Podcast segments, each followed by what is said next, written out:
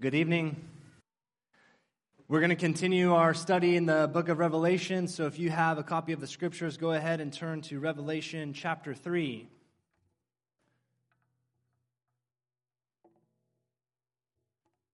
Revelation chapter 3, this, this of course is Jesus' letter to the church in Sardis.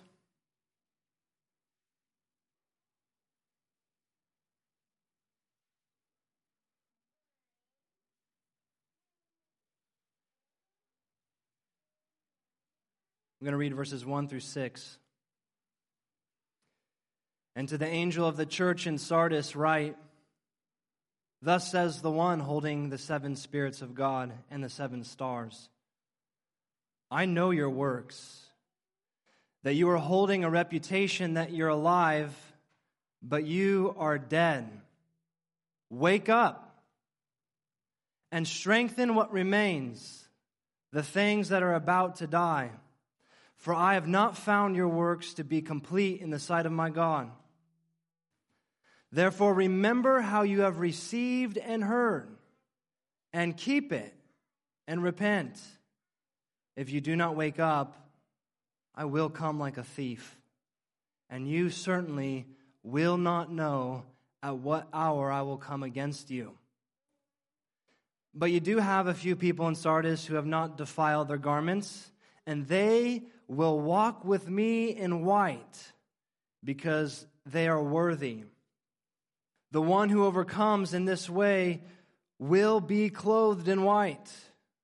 And I certainly will not erase his name from the book of life, but I will confess his name before my Father and before his angels. The one who has an ear must hear what the Spirit is saying to the churches. Let me pray for our time together.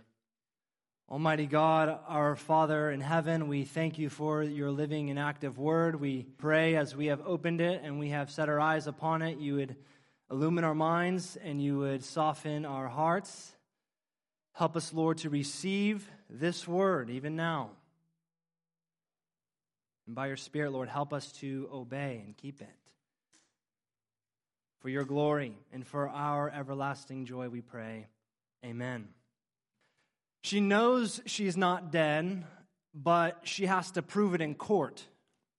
This is a true story I came across on theguardian.com.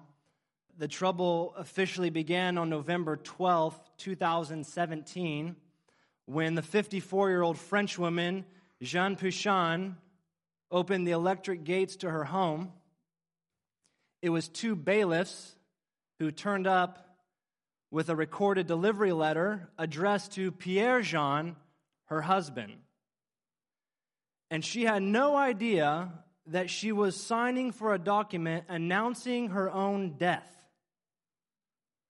The letter informed her that a lawyer in a court case relating to her cleaning business had told the court that she had died, aged 53, in February 2016. And somehow, this unverified claim, there was no official death certificate. How could there be? She wasn't dead. Somehow, this was allowed to go unchecked and unchallenged. And as a result, Pouchain's name has been erased from the official records, invalidating her identity card, her driver's license, her bank account, her health insurance, and other official documents necessary to prove her existence. Pouchain has spent more than five years engaged in an existential battle to prove to the French authorities what remains obvious to all her friends, her family, her neighbors that she is very much alive. I will keep fighting, she says, because I have to. The letter to the church in Sardis is no less shocking and horrifying than the one handed to Pouchain at her front door. Verse 1 The one holding the seven spirits of God and the seven stars says this I know your works. You're maintaining a reputation, you have a name, that you're alive, but you are dead. That announcement should startle you because it's meant to. Jesus wants the church to pay close attention to what's being said in the rest of the letter. But before we get into it, I want to just prepare you a little. This letter is it's a somber warning. Especially the first half, it's, it's rather horrifying. But this letter is also fundamentally gracious. Jesus doesn't just announce the church's death and then walk away like the two bailiffs in the case of Pishon. No, Jesus calls this church to live and then provides everything she needs to persevere onto everlasting life with him. It is a gracious letter, and it's not only a gracious letter to first century church in Sardis, but it's intended for all the churches in every age, even our church, Sovereign Grace. And by way of implication, it's a gracious letter for every individual that makes up our church, even you and me. Verse 6 the individual who has an ear must hear what the Spirit is saying to the churches. So, what is the Spirit saying to us through this letter. Here's the big idea. As true believers in Christ Jesus, we must overcome spiritual sleep and we will be rewarded on the last day. That's the message of the letter to the church in Sardis, and that's what the Spirit is saying to us even now. If you're a true believer, if you have been made alive in Christ by faith, you must overcome spiritual lethargy. You must overcome spiritual sleep. Spiritual naps, if you will, are not an option. At least they're not a safe option. So if you have dozed off, spiritually speaking, don't press the snooze button because it just might kill you. You must wake up and you must stay up. And with the energy that God supplies, we are encouraged and called to live, to live for the reward promised to those who overcome. So we can break this down into a twofold action to be taken. So these are kind of the two main points, if you will. First, overcome, overcome spiritual sleep. And second, live for the promised reward. So, first, overcome spiritual sleep. According to verse 1, the church in Sardis maintains a reputation. So, nominally, they're alive, but they are in fact dead. Now, in light of, of verse 2, which we'll, we'll get to in a second, I take this announcement of death to be hyperbole or a, a figurative overstatement. The church in Sardis is considered a healthy church by many people, probably including themselves. But in reality, the majority of these members are virtually lifeless. The church is all but dead. And so in verse 2, Jesus says, Wake up and strengthen what remains, the things that are about to die. For I have not found your works to be complete in the sight of my God.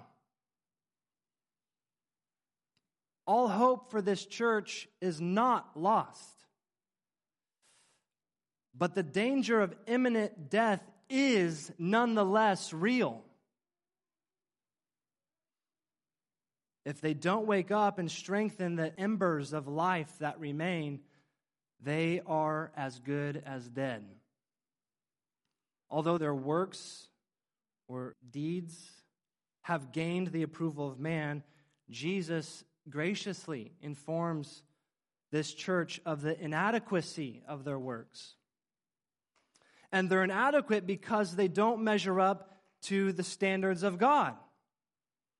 And that's concerning, isn't it? Because it's God's judgment that ultimately matters. He is the final judge. And as 2 Corinthians 10:18 says, his judgment of a man or a woman is not dependent upon the man's opinion of himself, but on God's opinion of the man. And in the case of the Sardian Christians, their works are incomplete in the opinion of God. So, what's the problem? What are they doing? Or maybe we can ask it this way What's the formal cause of their sleep unto death? Well, frankly, we can't be entirely sure because the letter doesn't really specify a formal cause of their precarious condition. But I do have reason to suggest that it has something to do with their witnessing to their trust in Jesus Christ. They live in a fundamentally non Christian society, one that is heavily influenced by the Roman imperial cult at this time, and as well as other pagan religion. We're also told by many historians and archaeologists that Sardis has at this time a rather large Jewish community that somehow enjoys considerable wealth and prestige among their pagan peers. And I think it's worth mentioning the Birkat Haminim, which could be translated the blessing of the heretics, which is the 12th of 18 benedictions constituting the core of the daily prayer service in the Jewish synagogues from the first century. And this is what it says this is what they would pray every day, three times a day. Let there be no hope for the apostates, and may the kingdom of arrogance be quickly uprooted in our days. And may the Nazarenes, who are they? Those who follow Jesus of Nazareth. May the Nazarenes and the heretics perish quickly, and may they be erased from the book of life, and may they not be inscribed with the righteous. So, to be a faithful Christian in this society at this time in history is no advantage if the goal or the aim is earthly prestige and comfort. So, in order to avoid being ostracized or excluded or maltreated, these Sardian Christians seem to be maintaining a low Christian profile so as to maintain a relatively comfortable life in the midst of an unbelieving and perhaps anti Christian world. You probably noticed that the letter doesn't mention anything like false teaching, doesn't mention sexual immorality, doesn't mention idolatry like some of the other letters. And maybe that's because the church, in the large part, is not really struggling with these things. Maybe Perhaps they're living relatively moral lives. Perhaps they believe sound doctrine and even refute those who contradict the faith once for all handed down to the saints. Perhaps in their private quiet time, they regularly enjoy the most devoted devotionals ever devoted. Even so, the Spirit says to this church in Sardis through the words of Jesus Christ, You're dead. Now, just to be clear, I would not say that about Sovereign Grace Church. And uh, I think we can give thanks to God for that. I wouldn't say that about Sovereign Grace Church. On the whole, I do think Sovereign Grace Church is very much alive. But I'm not God. And our elders are not God. And I can't see and they can't see the way God sees. But I do know that Satan and the flesh and the world are continuously working against God and against God's people. So I wouldn't be surprised if a number of you have succumbed to the sinful temptation to just kind of fly under the radar, as it were. You're loosely associated with Jesus and his church in that you attend the gathering regularly, you participate in the Lord's Supper, you may even serve the rest of us in some capacity. You may be a relatively moral person. you may have the right doctrine. And yet, over the years, you have grown spiritually lifeless. And you're just coasting through this life as a so called Christian, bearing no witness whatsoever to your so called trust in Jesus because it's too costly for you. Wake up. Wake up and strengthen what remains. In verse 3, the letter provides the solution to spiritual lethargy and followed by the danger of not waking up. And so I think it's appropriate here to go against the flow of the text. And I want to start with the danger. Look at me, the second half of verse 3. Jesus warns the spiritually lethargic if you do not wake up, I will come like a thief, and you certainly will not know at what hour I will come against you. If you're refusing to wake up, you just might be spiritually dead. And if you are spiritually dead, you are in for a rude awakening. Jesus is returning to judge the world. And with the sharp two edged sword coming out of his mouth, he is going to come against all his enemies, including those who have a reputation for being his friend.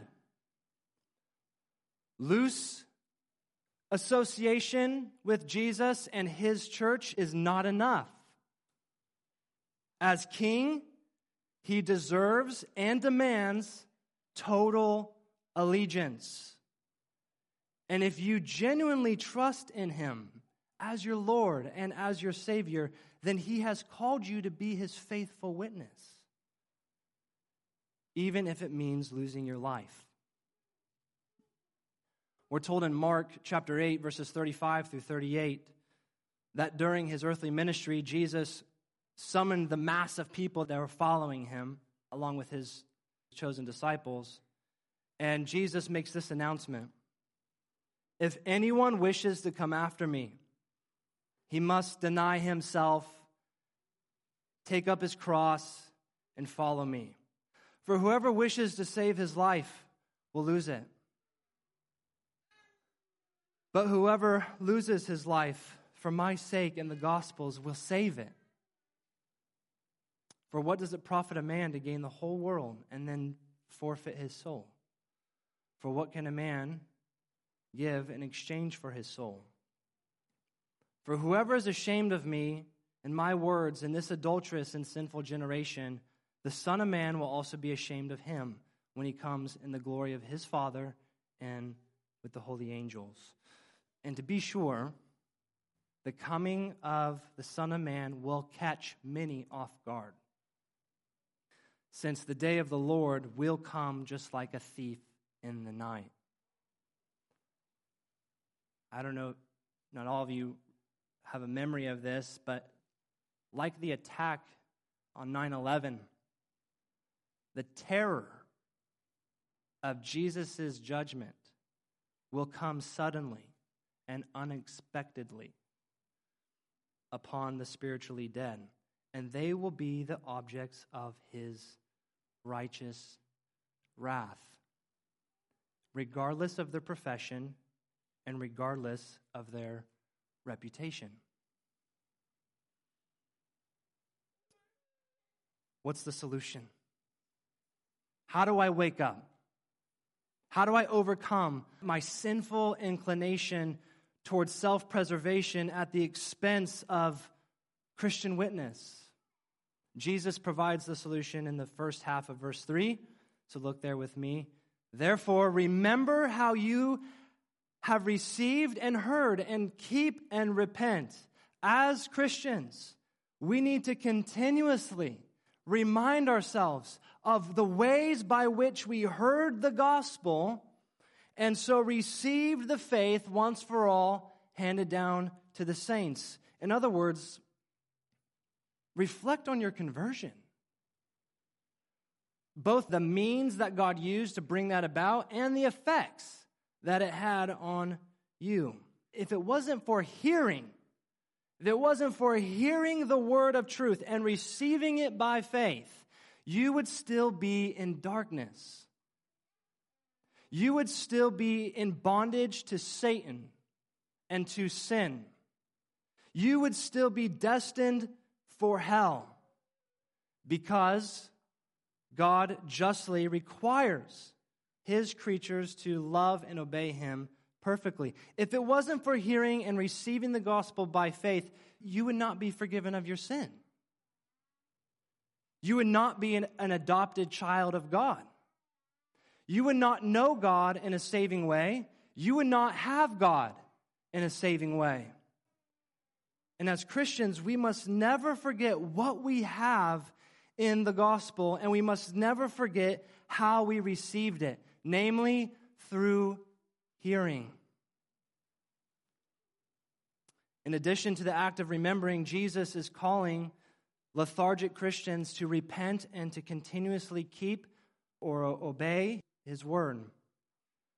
To repent is to turn, to change direction.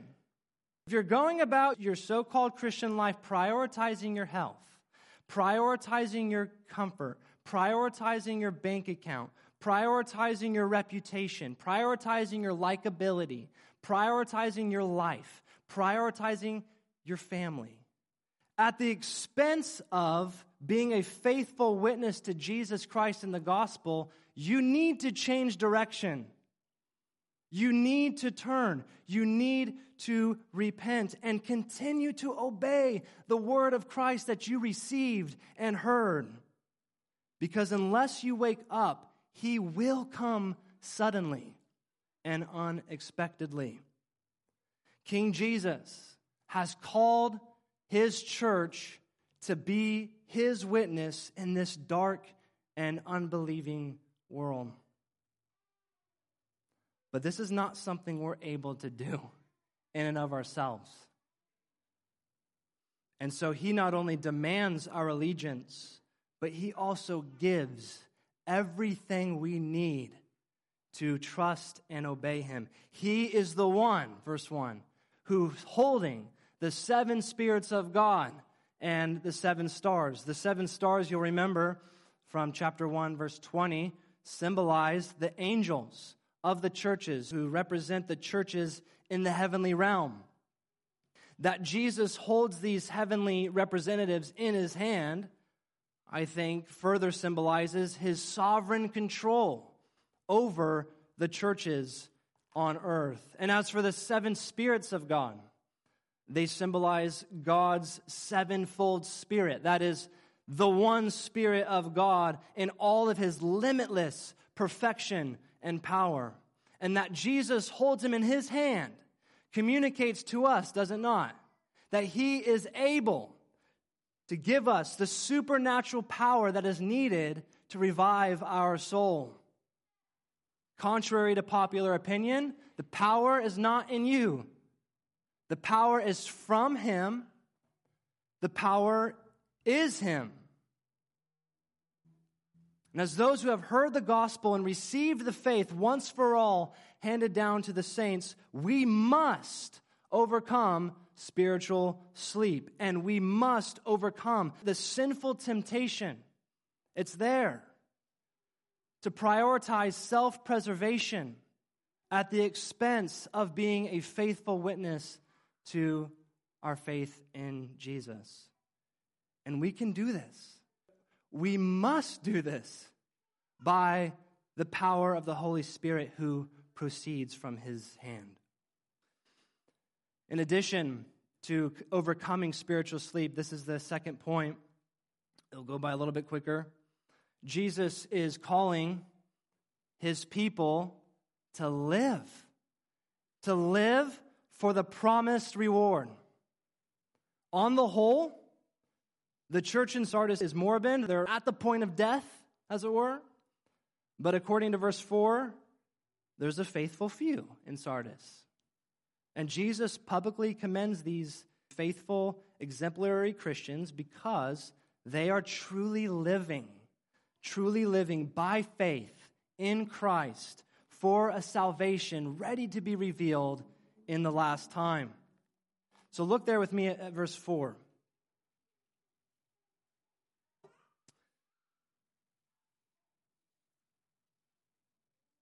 But you do have some people in Sardis who have not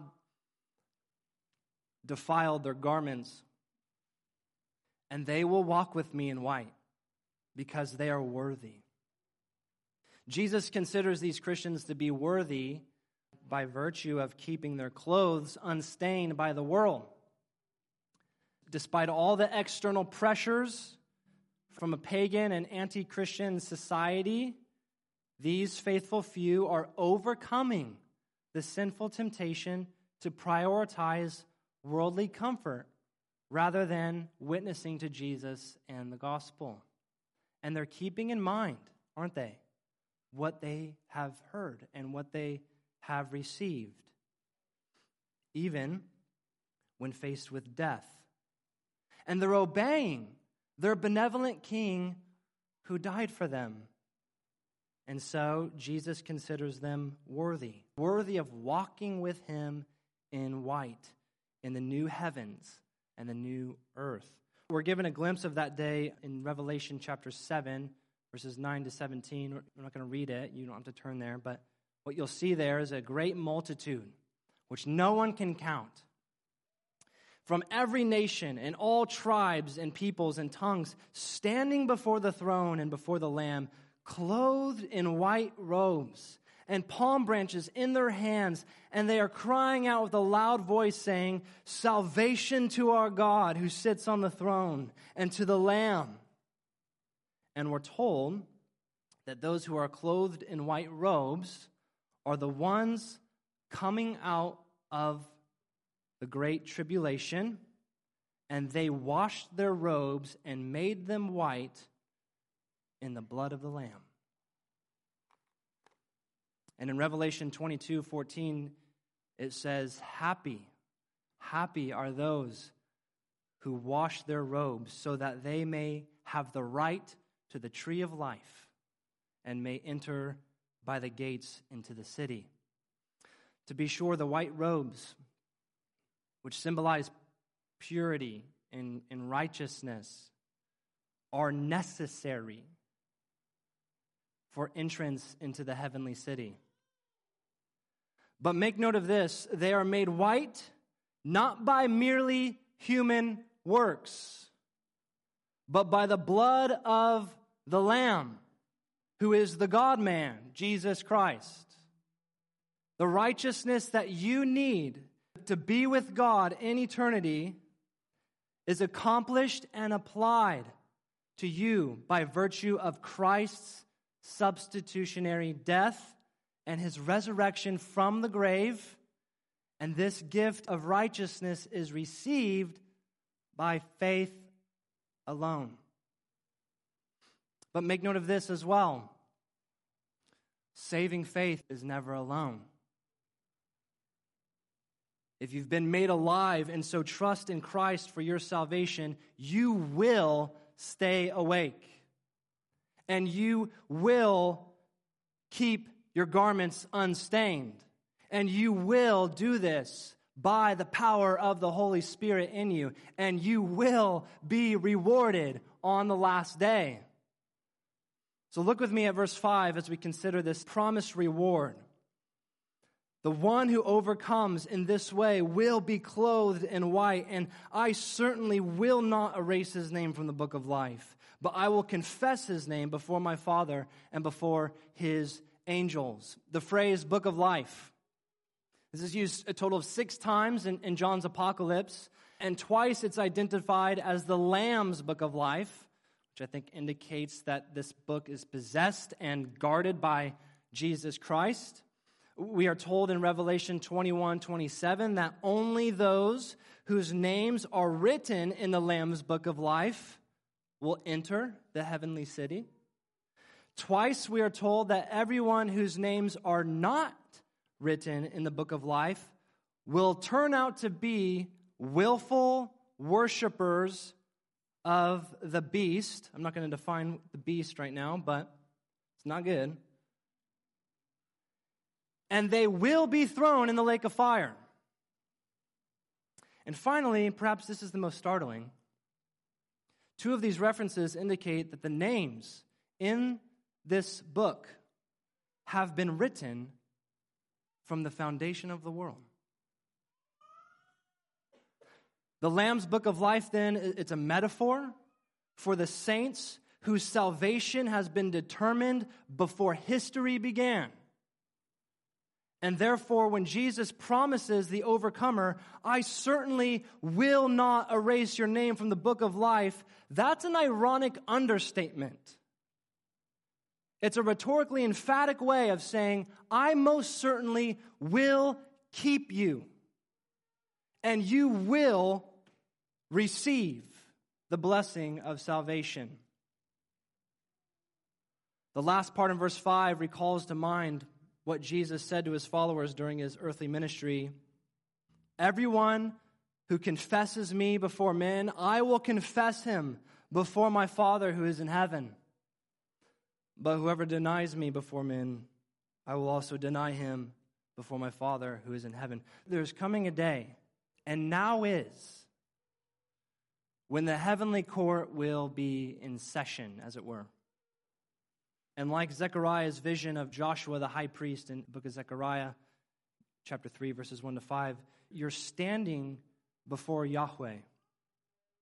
And Satan is at your right hand, accusing you before God day and night. And what's remarkable about Satan's accusations is that they're all true.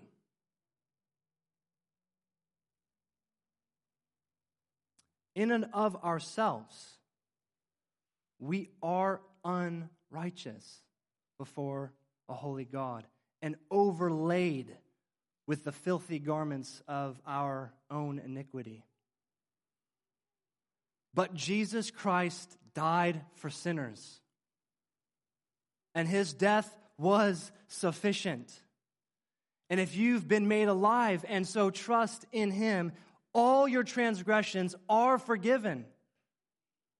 He has taken away the certificate of debt consisting of decrees against you, having nailed it to the cross.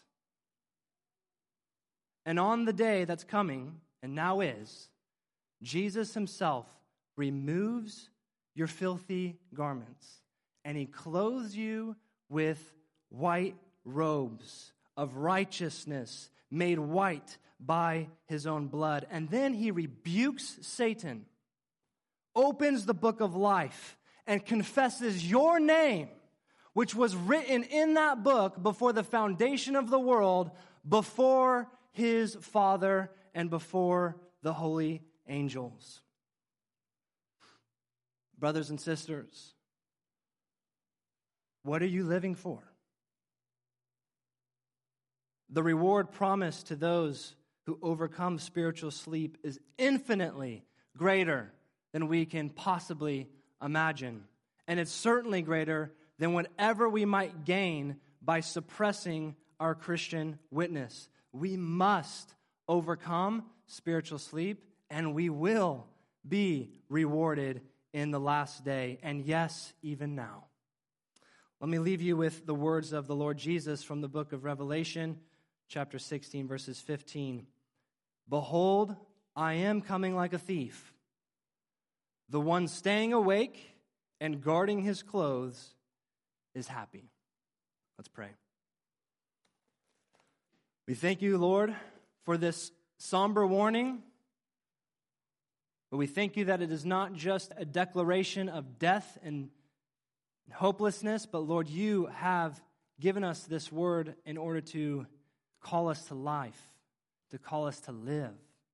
And you've provided all that we need in your spirit to do what you're calling us to do. Help us, Lord, to be faithful witnesses even when faced with death. We pray in Jesus' name, amen.